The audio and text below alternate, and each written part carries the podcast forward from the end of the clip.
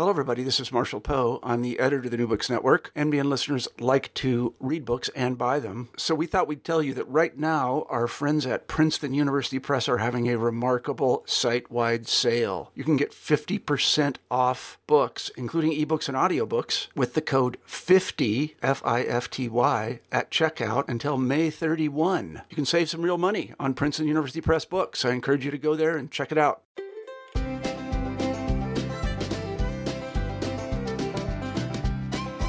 Hello, everyone, and welcome once again to New Books in the American West. I'm your host, Stephen Hausman. I'm very excited today to welcome Connie Chiang to the channel. Dr. Chiang is a professor of history and environmental studies at Bowdoin College and is the author previously of Shaping the Shoreline Fisheries and Tourism on the Monterey Coast, as well as several articles that have appeared in such journals as the Journal of American History and Environmental History, as well as elsewhere. Today, we're discussing her newest book, Nature Behind Barbed Wire An Environmental History of the Japanese American Incarceration, which just came out this past summer with Oxford University Press. Welcome to the New Books Network, Connie. Thanks so much for having me, Steve.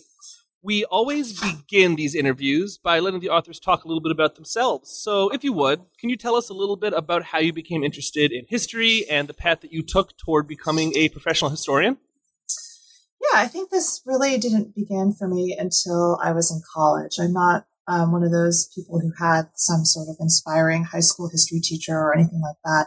Um, but my first quarter at UC Santa Barbara, I took a class with the late Robert Kelley, who um, is the author of Battling the Inland Sea, um, among other really terrific books that are really central to understanding certain aspects of the of the political history of California. And um, I remember telling myself, okay, I'm going to go to office hours and it's a big school, but I really want to take advantage of this experience. So I visited his office hours um, probably the second or third week of the semester to talk about a research paper. And I was really struck by his, um, his warmth, um, his intelligence, his incredible passion for studying the past. We talked about my research paper. He immediately rattled off know, five books I needed to go get at the library. And I was just really struck by that experience, that one on one interaction that I had with them that I could sort of imagine myself, um, you know, many years down the line, um, being in the same position as him, or at least I wanted, I aspired to that. Uh, so that was one experience. And then later that year, my first year of college, I took a big history of Western civilization course. And the professor for that course very often started class with a piece of classical music that he would then describe from the era, or uh, sometimes a very long story about a person or an event, and um, use those that piece of music or those stories to sort of um, highlight the bigger themes or questions of whatever topic we were exploring at that time. So that experience really highlighted for me the importance of story and narrative for studying the past. That wasn't just names and dates and so on and so forth. But there, there was something really powerful about the stories that he told. So those two experiences, my first year in college, really, really got me hooked in history and really um, um, made me want to pursue this as a career. And what got you interested in the topic of this book, the topic of um, Japanese American incarceration during World War II? Right. So, um, starting in graduate school, the first class I was a teaching assistant for big survey of U.S. history, uh, one of the books that the professor assigned was Monica Sone's Nisei Daughter, which is a very well-known memoir. Uh, the, the Monica Sone grew up in Seattle in the 20s and 30s. Her family was sent to Minidoka in Idaho during the war. It's a very, very powerful memoir of her experiences. Uh, so I remember teaching that my first uh, time as a teaching assistant, and in subsequent courses, I feel like it's a it's a topic that I was constantly teaching about um, starting in graduate school, and I continue to teach it in uh, as a professor at Bowdoin, whether I was teaching history of the American West or California history, or uh, for many years I taught a seminar on memoirs, and I would very often assign a Japanese American incarceration memoir. So it's just a topic that I've always found to be very powerful. I think students find it to be very powerful. It really disrupts the sort of progressive narrative of, of the American past that there was this massive violation of civil liberties during during the war. So uh, it's always been a topic that I've been drawn to, and I think it's a, a, a very powerful topic to teach about as well. So uh, I guess I could one could say that I've been interested in this this area for for many years now, ever since I started graduate school. And speaking solely for myself, it's the kind of topic that I felt like I knew at least the basics of, but that your book in particular reveals a lot of kind of more layers to. And right. looking at this topic from the perspective of the the non-human environment is I, I, think a new approach on what is a pretty old and, like I was saying, somewhat well-known topic. So, what led you to thinking about the history of Japanese American incarceration using the methodologies of environmental history as your methodological lens? Right, right. And I get this question a lot. And I, I wish I could say I had this like single like aha moment where, you know, I, like I just realized that this was the, the right way to write sort of project for me. So, but it was really more sort of a, a cum, accumulation of lots of reading and teaching of this and sort of just kind of over a period of several years, kind of realizing, huh, all of these, all of these memoirs talk about the experience of the environment any, pick up any incarceration memoir, and there's always some mention of the weather. There's always a mention of the winds, the dust. It was really hot. It was really cold. It, it sort of pervades um, the experiences of Japanese Americans. So I think over time, it just sort of dawned on me, you know, this really needs some more um, comprehensive treatment. And I should say that there are certainly many scholars before me who have looked at bits and pieces of this. They've, there have been individuals who have looked at the gardens, for instance, in the camps. And others who have, have looked at um, uh, agriculture, for instance. So it's not something, I don't think I was necessarily, you know, carrying a brand new or delving into something that had never been explored before, but I really wanted to bring a more sort of comprehensive um, analysis of the non-human environment to this, as you as you've noted, a very well-worn topic. And you open the book with um, a brief couple page note about language. And since we're going to be talking about many of the terms that you clarify in that part of the text, it might be useful here to talk a little bit about those terms and why you chose to use the particular words that you did in the book itself. Right. So the, the term that is most often used and continues to be used uh, in reference to this episode is internment.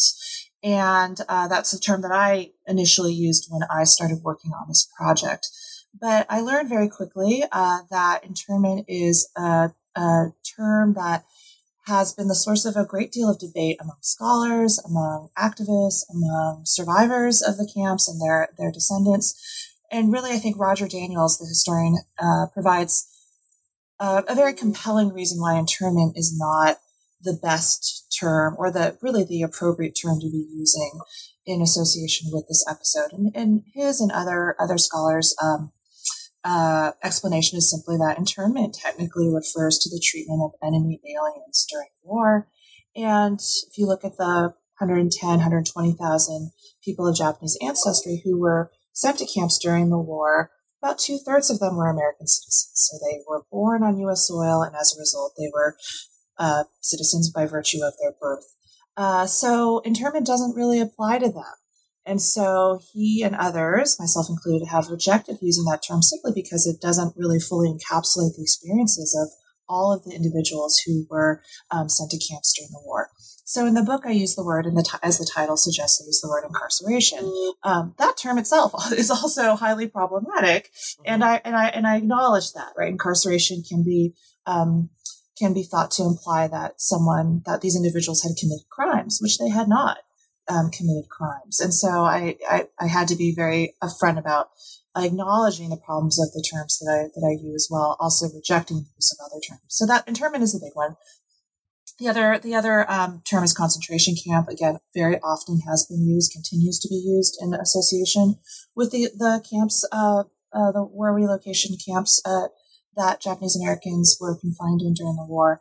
Uh, but scholars likewise have suggested that concentration camp uh, is problematic because it's very hard for many people to disassociate the term concentration camp from the Nazi death camps. And there really is not a parallel between the Nazi death camps and the uh, Japanese American incarceration camps. And this, uh, the Japanese American incarceration camps, for all their austerity, were not death camps. They were not places where uh, an act of genocide was happening. So, so hence I, I shot, I don't use the word concentration camp either and typically just use the word camp or incarceration camp or, or what have you. So um, there's no perfect term. Uh, so, and again, this has been the, the subject of a great deal of debate among scholars, but I try my best to at least be up, upfront about the terms that I am using, recognizing their, their shortcomings while also um, explaining you know, why I think other, other words are better. Yeah, I actually really like when uh, historians and scholars put those notes about language at the beginning of their text because words matter, and the the way that we frame and talk about the events that we study that will shape the way that people perceive them. So I appreciated that note. Right, right, and, and, to be honest, nowadays, um, anyone who writes about um, this episode very often will have a note on terminology at the yeah. start, just because it is a very fraught, a very fraught issue. So, for those who might be listening who are less familiar with the history in question, can you give us a brief overview of um, the Japanese American incarceration? What happened? Why did it happen? And how did people react to this event?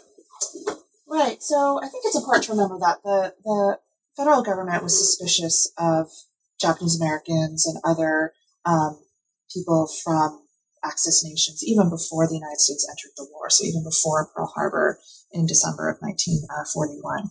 So even so, the FBI had, for instance, had been gathering lists of individuals, usually community leaders, anyone who had some ties, even if they were tenuous ties to Japan, even if they had gone home to visit, gone back to Japan to visit, for instance. So these lists had, had already been compiled before the war, or excuse me, before the United States entered the war. Um, but Pearl Harbor, Harbor obviously sort of celebrated the uh, the move to remove Japanese Americans. And the you know there are many scholars who go the, through the whole the whole kind of step by step process of how this happened in much greater depth than I do in this book.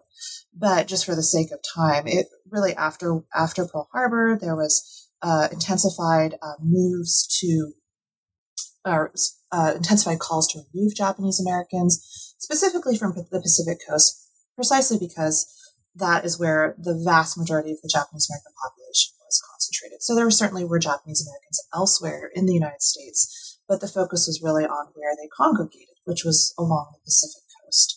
And um, the the fu- fundamental logic was to remove any potential saboteurs uh, before they could do any harm internally. So there was, you know, real distrust and real paranoia that there were spies within this population, that they were they were um, sharing secrets with with um, the Japanese government and so on and so forth. I should note, though, and I think it's important to remember that this was not universally um, uh, touted or uh, advocated for among the U.S. government. So, for instance, the Attorney General at the time, Francis Biddle, was actually very much opposed to it. There are other figures within the, the government that were not were much more hesitant about doing this, but eventually, Executive Order 9066 was of FDR signed this in uh, on February 19th, 1942.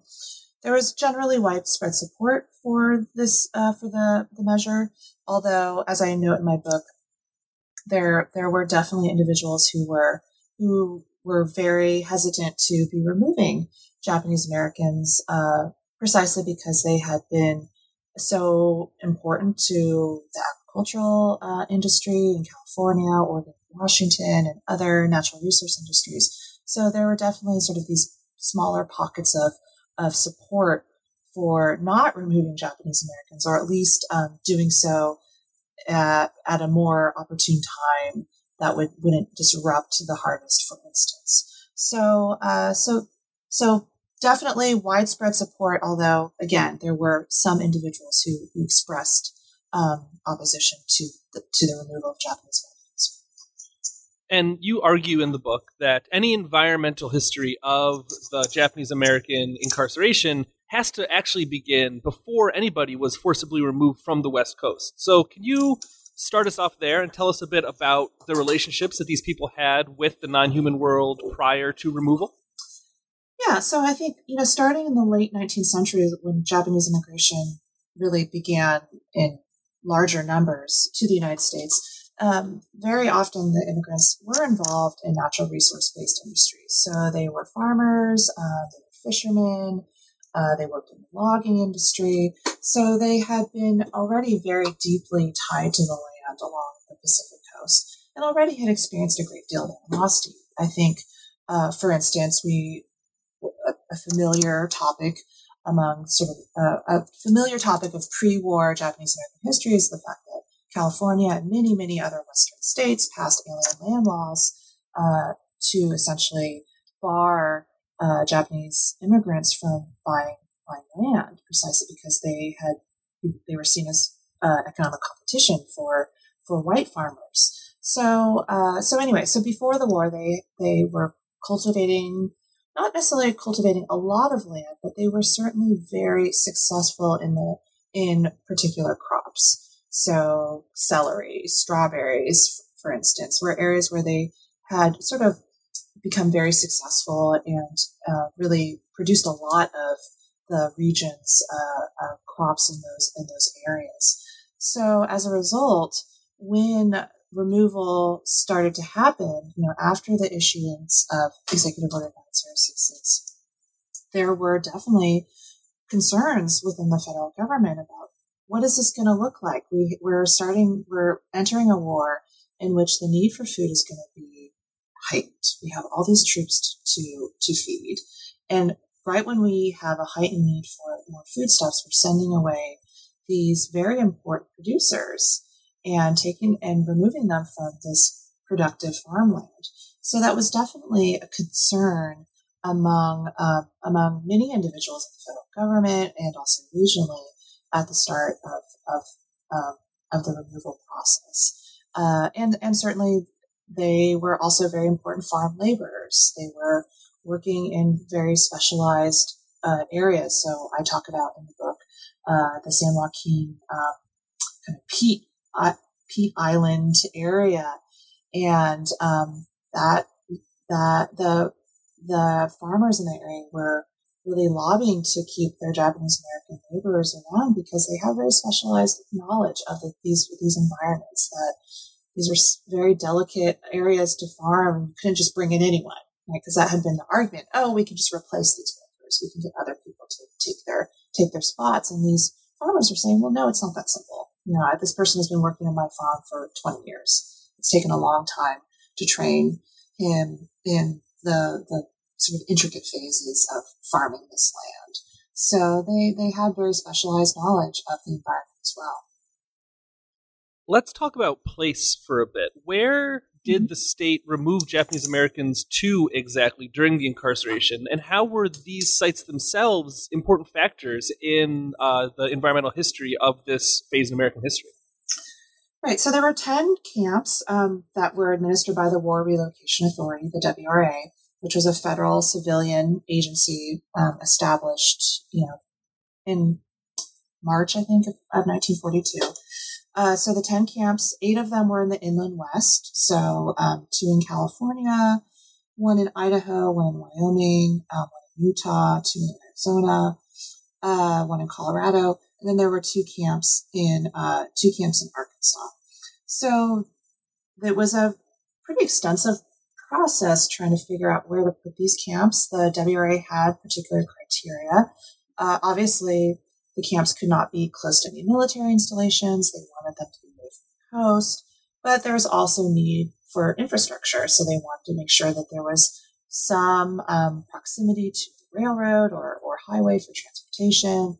There was some uh, need, obviously, some need for water. All of the camps uh, had agricultural programs, so it's not surprising that the few few of the camps were located on Bureau of Reclamation land, where there were there was access to irrigation.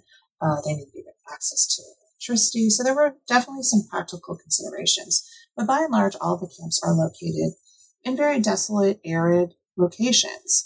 And so this is important because Jap- the Japanese Americans were coming from a very temperate, much more temperate location along the Pacific coast. So they were not accustomed to living in an area where they had, you know, freezing temperatures for several months a year or scorching temperatures for several months a year. So uh, those, those adjustments were difficult. And again, as I noted earlier when we first started chatting, uh, it's something that Japanese Americans wrote about and noticed immediately.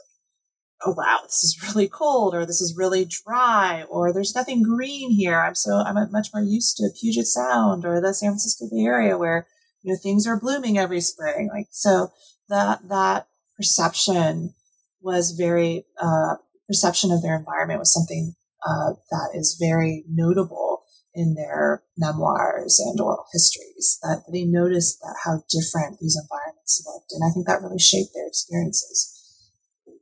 And in the book, you provide a number of images as well, both the kind of the more famous Ansel Adams pictures, sure. as well as a lot of, of lesser well known and archival photos as well that really drive home the point that you're making. There's a lot of pictures of mud, for instance, and of dust storms, for example. And it really makes this point that place really mattered here, that the environment that these camps were in really, as you said, shaped the experiences and the memories of, of this part of their lives.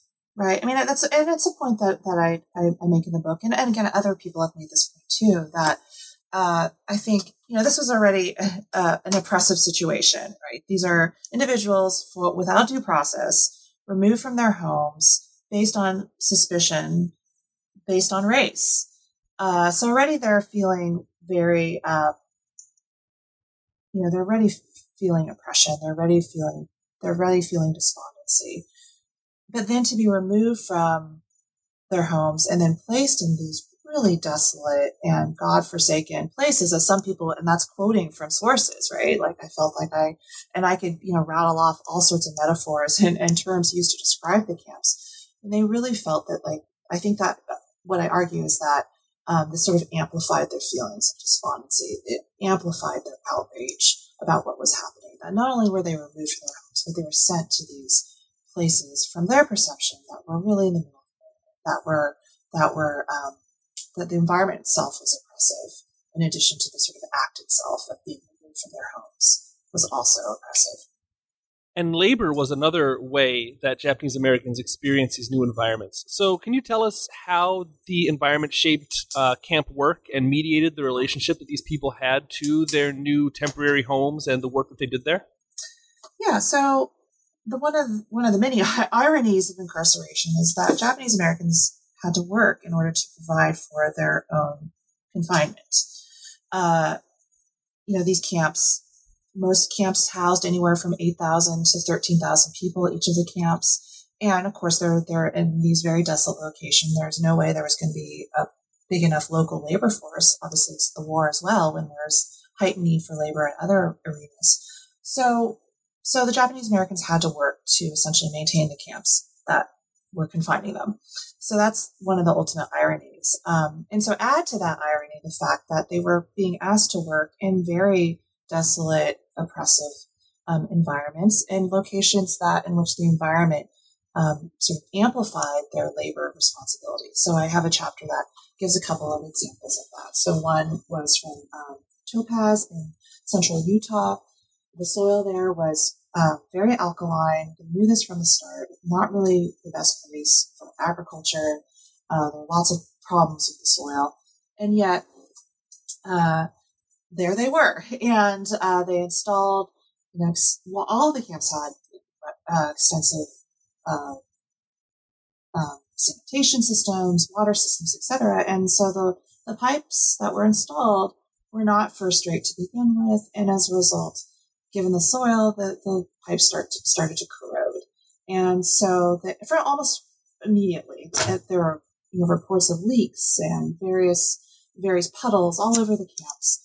And it became a major problem for the administrators of this camp. And so they needed to fix them, right? So, and who was going to do this? Well, they needed Japanese Americans who were confined at this camp to provide the labor to fix these pipelines. And many Japanese Americans. Right? They were like, why would we want to do do this gross, disgusting work? You know, they're digging up soil, they're working in the muck.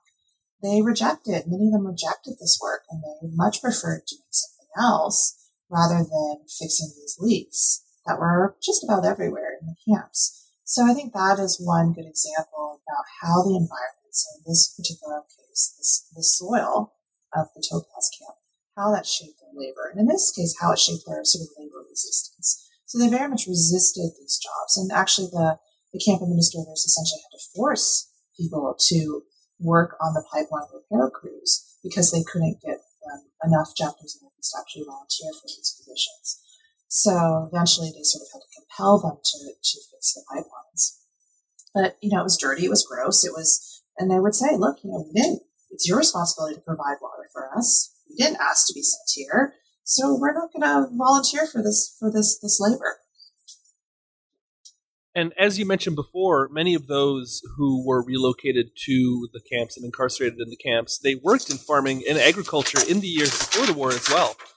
Um, did that knowledge and that method of labor did it transfer at all to camp life and camp work? And what challenges did people face when they attempted agriculture in these new environments? You alluded a little bit to this, but could you maybe talk a little bit more in depth? Sure. Yeah, I think the um, yeah. So all of the camps have farms, and that was that was an important uh, element of the camps from the get go. So they the, the the WRA administrators they wanted these camps to be somewhat self supporting they, the idea was that first of all, we have all of these very skilled farmers, horticulturists, farm laborers. Let's, let's put their labor to good use. And in the process, we can, uh, minimize food costs. So this was a time of war. They did, they want to minimize criticism that, that running these camps was costing a lot of money, that they were siphoning food that should be sent to the troops abroad, so on and so forth. So all of the camps had really extensive agricultural operations. And um, in some cases, so I don't uh, focus on the Heart Mountain camp in my book, but Heart Mountain actually had a very successful agricultural program. Uh, and actually, many of the camps had very successful agricultural programs. They overcame a lot of challenges. One of the major challenges that the farmers faced is that they were used to farming in very different um, conditions. Again, they had been farming in California, they had been farming in the Pacific Northwest, where um, in some cases they didn't need irrigation.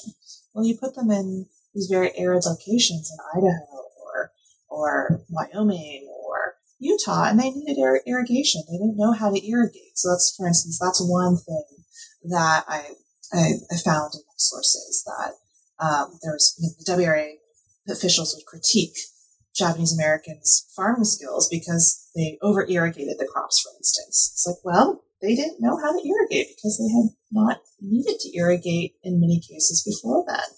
So their tra- their skill, their agricultural skills didn't directly transfer um, over to these new places, but they certainly learned, and they learned to adapt. They learned to um, to uh, work within these new conditions, but it certainly took some time, and it wasn't again, it was not automatic. Very often at some of the camps, they would bring in local agricultural extension experts to to um, to discuss with them. You know, how do you farm in Utah? How is that different than farming in California, for instance? Uh, in some cases, uh, Japanese Americans had never farmed before, and they were now farming. And for the WRA, they saw this as a way to essentially give them job training. Well, you can learn to be a farmer, and you can learn to learn all sorts of uh, strategies, and this could help you find a job uh, when you leave the camp. So, so it wasn't just the farmer, pre-war farmers who were farming the camps. It was also a wide range of people who were working on farms. In the book, you talk about the idea of environmental patriotism. What was that? And I guess kind of the broader question that I'm getting at is how did government officials, and particularly Japanese Americans themselves, how did they think about their incarceration and the environment in which they found themselves, how do they think about it within the context of the war effort and in the context of World War II America? Yeah, so environmental patriotism was, um, to be honest, this is a chapter that kind of surprised me. I wasn't really looking for hmm. a more sort of cultural, um, cultural kind of uh, perspective when I was doing my research. But the rhetoric became so uh, so evident as I did more research and looking at a couple of different things. So like Victory Gardens, for instance, you know, Victory Gardens were being grown by Americans all across the nation. And it was real. And if you look at anything about Victory Gardens, it's very much imbued with this idea of patriotism. So I use the term environmental patriotism to describe um, a variety of activities in which Japanese Americans were being asked to interact with or harness or somehow alter the environment as a way to show and display their patriotism and their devotion country. So I'll talk briefly about victory gardens. That's one example. In that chapter, the bigger, the more evident, the, the bigger and more fully fleshed out example is the guayule, uh, the growing of guayule, which is a, a woody shrub that was um, deemed to be a possible rubber substitute, an, an agricultural rubber substitute the war. And it, there was, it was grown extensively. There was quite an extensive Guayule um, project at the Manzanar camp.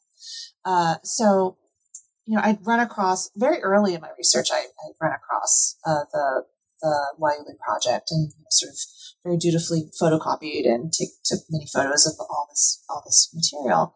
And as I when I returned to it, as I started writing, it became very clear how much this project was was couched in this patriotic rhetoric, both by the federal government, the federal officials, and also by um, Japanese Americans, also by uh, Robert Emerson, who was a Caltech scientist who uh, was very sympathetic to the Japanese American plight and really spearheaded the Manzanar guayule project.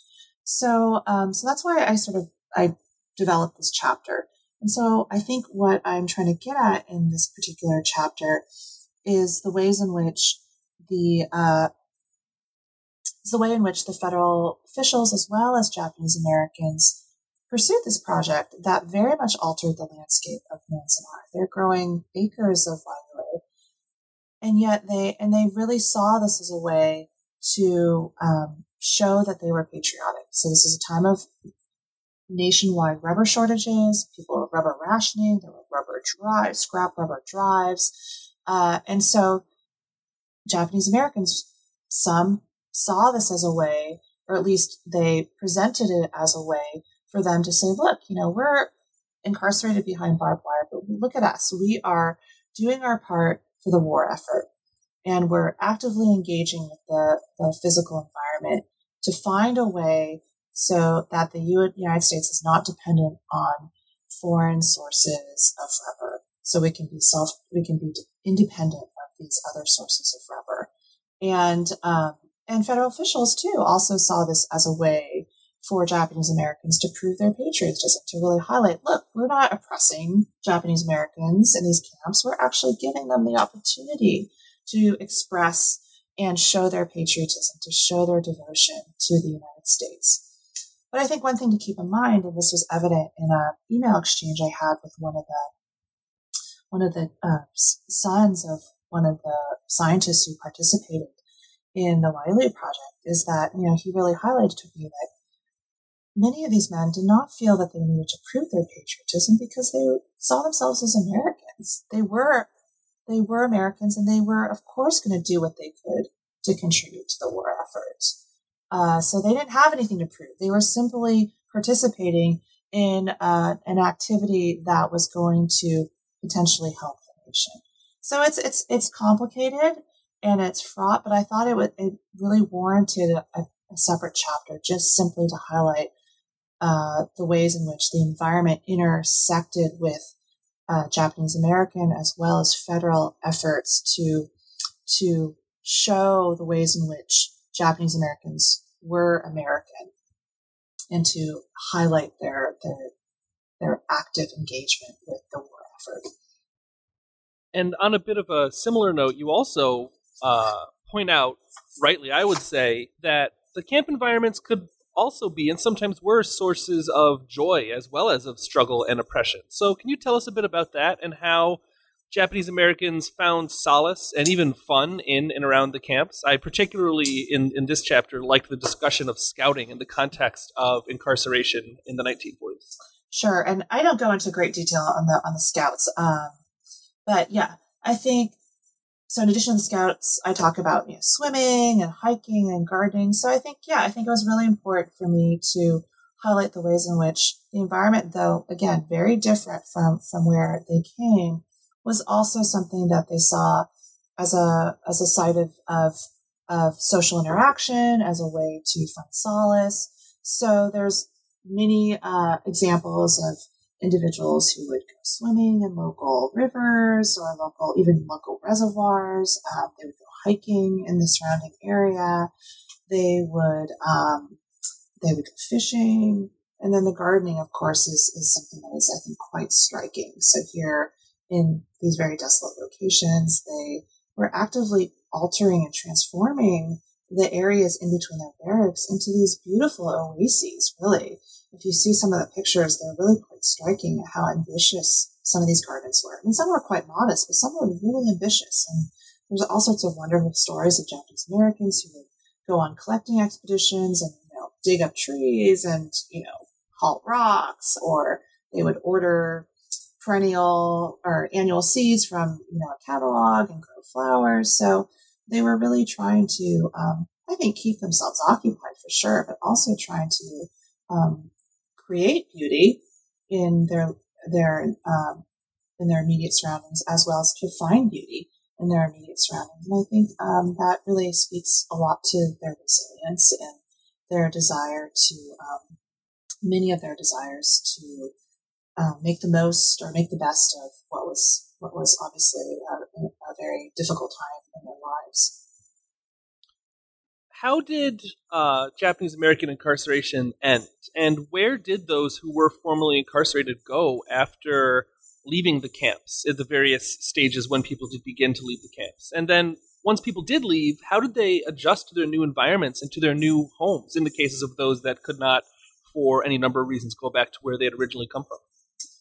So internment doesn't doesn't you know necessary. I mean, I could give you a specific date when it ended for sure, but I think there's a sort of a slow, um, continual process by which Japanese Americans were leaving the camps, starting in 1943. So the camps were were built and Japanese Americans were removed in 1942, but by 1943, the War Relocation Authority was was allowing and, and, and, eventually encouraging Japanese Americans to leave. So for a variety of reasons. So uh, for military service, for instance, uh, to go to school. So even younger college students were, were leaving to go to college, and then eventually to actually take jobs. Certainly not on the Pacific Coast because they were still excluded from the Pacific Coast, but they were taking wartime jobs and other jobs in the Midwest, and the East Coast, and so on. So this was starting again in 1943, and the camps were still actively, you know, under under operation. So, uh, so, so that was happening. So even by 44, 45, the camps, the camp population was was definitely the by the end of 1944. Um, the federal government made an announcement that the Pacific Coast would be reopened starting January 2nd of 1945. And so at that point, you had more and more people sort of plotting their, um, their next step, right? So where would they go? So the Pacific Coast was now going to be reopened. Should we go back to the Pacific Coast? Should we go elsewhere? And so you had a lot of families trying to figure out what to do next. And all of the camps were, most of the camps were essentially closed by the fall of 1945. So um, one can say that would be the ending point. So they had a lot of options, right? So before 1945 or January 2nd, 1945, they could not go back to the Pacific Coast. So there were some individuals who were, again, as I said, taking jobs in the East Coast and the West, some staying in the interior West. And after 1945, they could go back to the Pacific Coast, but in a lot of cases, uh, those individuals who did have land before the war, um, if they were lucky, someone they found someone to look after their land, and maybe they could return um, to land that was in pretty good shape. But very often, even those individuals who had land would they were returning to land that had been neglected, that was overgrown, that you know was really in bad shape. So that that, for instance, is the case in um, the Hood River Valley, for instance, where um, landowners returned to orchards that had been completely neglected during the war. So that was difficult uh, for those who didn't own land, it was very difficult to find land and to find housing for that matter. There was a real housing crunch at the end of the war and after the war as more veterans were returning to the to urban areas. So it was very difficult for them to find housing. So, um, so it was very dif- difficult for them to readjust and actually go back, back, go back home. The vast majority of Japanese Americans did return to the Pacific Coast, but there were some who, and I talk about in this in one of my final chapters, uh, who actually tried to farm in the interior West. So a bunch of farmers, for instance, went to Colorado where they tried to farm there, but they found not unlike the experience when they were in the camps themselves that it was very difficult to farm in Colorado, or it was it was different. It was very different than what they were used to, and they didn't quite understand how people farmed in Colorado. How could you farm only a few months of the year? How could you farm when you never knew when you might have a frost or when it might snow and destroy your seedlings and so on and so forth. So a lot of those individuals were sort of biding their time. Like, okay, I'll farm here for a little bit, but the minute I can find a piece of land back in California, I'm going to go back. There were, of course, some who stayed, who really actually liked um, the conditions and felt that they had a better chance of um, readjusting to post-war life if they stayed in Colorado or other places in the interior west. So you have a wide range of experiences, but what I really wanted to highlight is that even with the end of internment, it wasn't just okay, close the book, everyone goes home, everyone's good.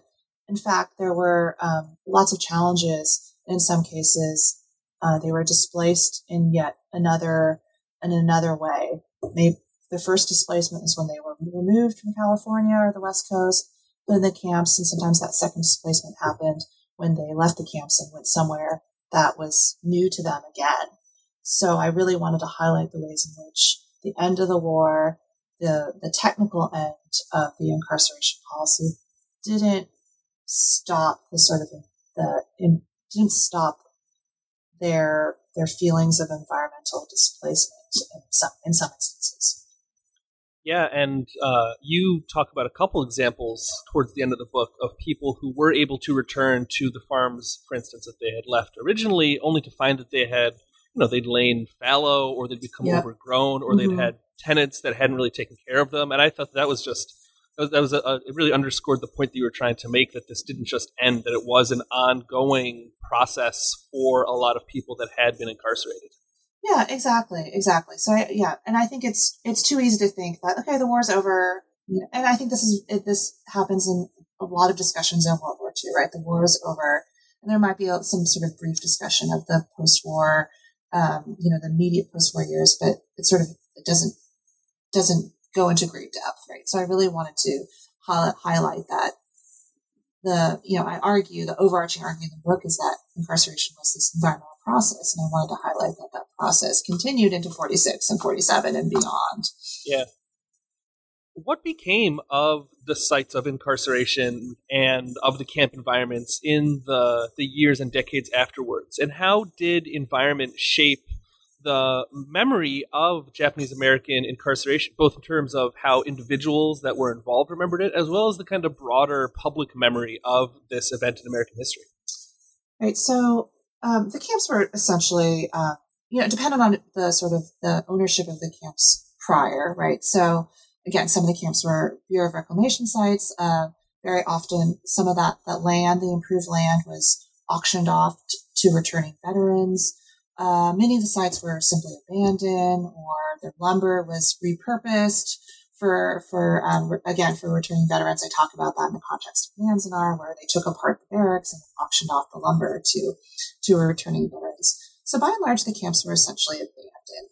And it wasn't really until the 60s, 70s that there was this sort of interest in and desire to sort of return to those sites. That's not entirely surprising. I think the, the narrative that of, of Japanese American history is that after the war, those who had experienced incarceration, they really just wanted to put those years behind them. And they didn't talk much about the war. They didn't talk much about their incarceration. They sort of very, very quickly became the model minority by the 1960s. Uh, but I think, again, by the late 60s, early 70s, the, the, the children and grandchildren of the camp survivors began to take an interest in the warriors. So the first pilgrimage to Manzanar, the first pilgrimage to any of the camps really, or formal pilgrimage was in 1969. And that was organized by children of, of incarcerees. So I think, uh, what, what really has struck me about, about the, the camps as they are now is that the environment's really important to the experience. So a few of the camps, uh, former campsites are now um, administered by the National Park Service, the National Historic Sites. And, you know, Manzanar's, again, sort of the, probably most well known. It's very important for the Manzanar administrators, and they've made this abundantly clear that the feeling of desolation, of isolation, is an important part of the visitor experience. So if you go to Manzanar, there's a reconstructed barrack, there are other remains. You can take a, a sort of auto tour of the remains of the gardens, but the literature also highlights the fact that they want visitors to experience the isolation and desolation as well. So the environment is really important to that experience. Um, a couple of the camps are, are um, have museums that are run by sort of private foundations. Uh, so so that kind of um, sort of public history has has continued both on the federal level as well as sort of the local private level as well. But again, I think it's it's it's really for all whether it's a, a private um, private foundation or the federal government, the environment is really critical. Right? So they want uh, to they want visitors to understand the the physical conditions under which Japanese Americans lived. So I think that's that's really critical to those efforts. Um, in terms of sort of memories, I think there are numerous. I mean, I could have written a lot more about the memories of incarceration and the importance of environment. What I do in my epilogue is I give uh, give two specific examples. One in which um, engagement with the environment was very much about the Pacific Coast, and one in which it was very much about the the place of incarceration. So the example I give, the first, the one example is the um, family. Uh, Yasusuke Kogita had a very beautiful garden at Minidoka, and at the end of the war, he actually transported some of the rocks that he had collected in Minidoka back to his home in Seattle. So he sort of maintained this active engagement with this garden that he had created in incarceration. Um, and it, those rocks are still, um, you know, they're still in the possession of his sons. Uh, and the other example was uh, the Harui Gardens in this. This is a family in Bainbridge Island, Washington. Beautiful gardens, abandoned during the war, came back, and the son decided to sort of um, revitalize the garden uh, that his father had that his father father had constructed. So two stories of incarceration and two different environments in which their memories were connected to, whether what was left behind or where they were confined. And again, those are just two examples. There are many other really poignant stories about how the environment really um, affected affected um, the memories of Japanese Americans. And the title of that story is um, of that chapter, excuse me, is emanating from the soil, and that's a quote from from these uh, hearings or that were held in the early 2000s when they were talking about um, a federal program that was going to designate, mon- designate money to sort of um, designate money towards the campsites and towards public educational um, projects. And someone said, you know, the history of incarceration emanates from the soil. And that really stuck with me because I think that really encapsulates many Japanese Americans' memories of the experience is that it was deeply tied to the soil, to the land itself. Perhaps you just answered this question, but I'm wondering, and you know, this is a great book that makes several really important points, but if there's one takeaway that you hope readers get from reading this book, what might that be? Well, like like you said at the beginning of our of our talk, um, this is a well worn topic. There are many many articles, many many books written about incarceration, but it's very often told from a political, a legal, a social, a cultural point of view. And so, the one takeaway that I hope that readers will will have is that this was also an environmental story uh, I don't think you can fully understand or completely understand the incarceration experience, whether from the perspective of Japanese Americans or the perspective of federal administrators. I don't think you can fully understand it without understanding the ways in which the environment shaped uh, those experiences. So the administrators of the camp, they had to contend with a very fickle, unpredictable natural world. It was not easy to administer these camps uh, at any given moment. They were often trying to battle, uh, you know, one one problem to the next. You know, they might solve leaking pipelines one minute, but then the next minute there would be um, something else that they had to contend with. And likewise, uh, Japanese Americans also had their experience of the war years of the camps was very much shaped by the environment as well. So that's just that would be my key takeaways to understand this in a more compre- this episode in a more comprehensive manner. That it was indeed the most one of the most egregious violations of civil liberties in American history, but the environment was very much part of that entire process.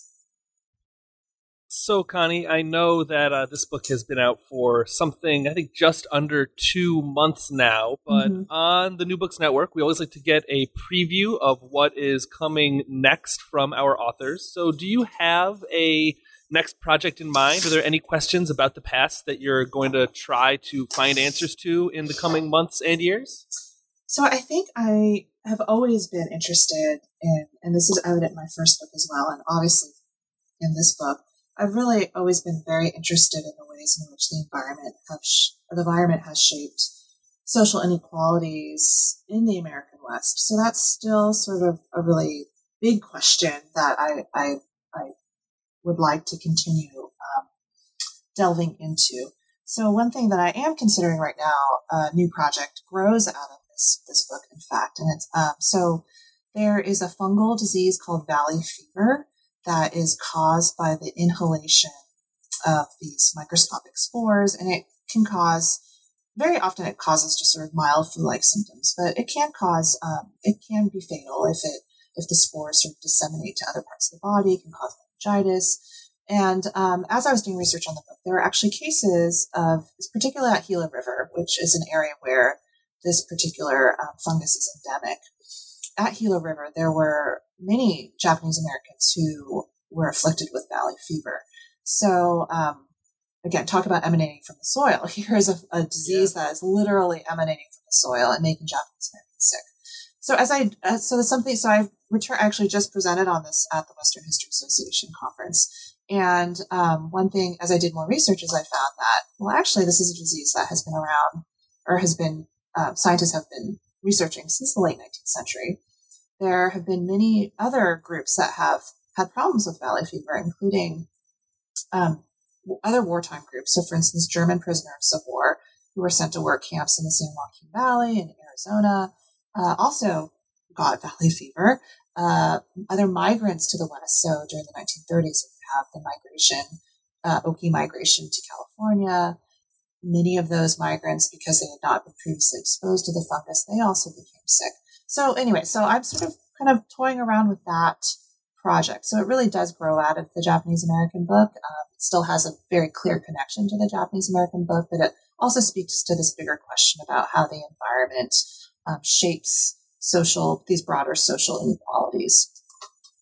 And uh, the environmental history of medicine is sort of having a bit of a moment right now. It well. is. It sounds like you're very much kind of tapped into that too. So I'll look forward to hearing more about that in the future. Yeah, and it may it may be an article, it maybe it will be something larger, but it is something that I'm I'm certainly intrigued intrigued by. So and and it and to be honest, I I'm still really interested in writing more about the Japanese American incarceration. So this is a, a way to sort of continue my interest in this area.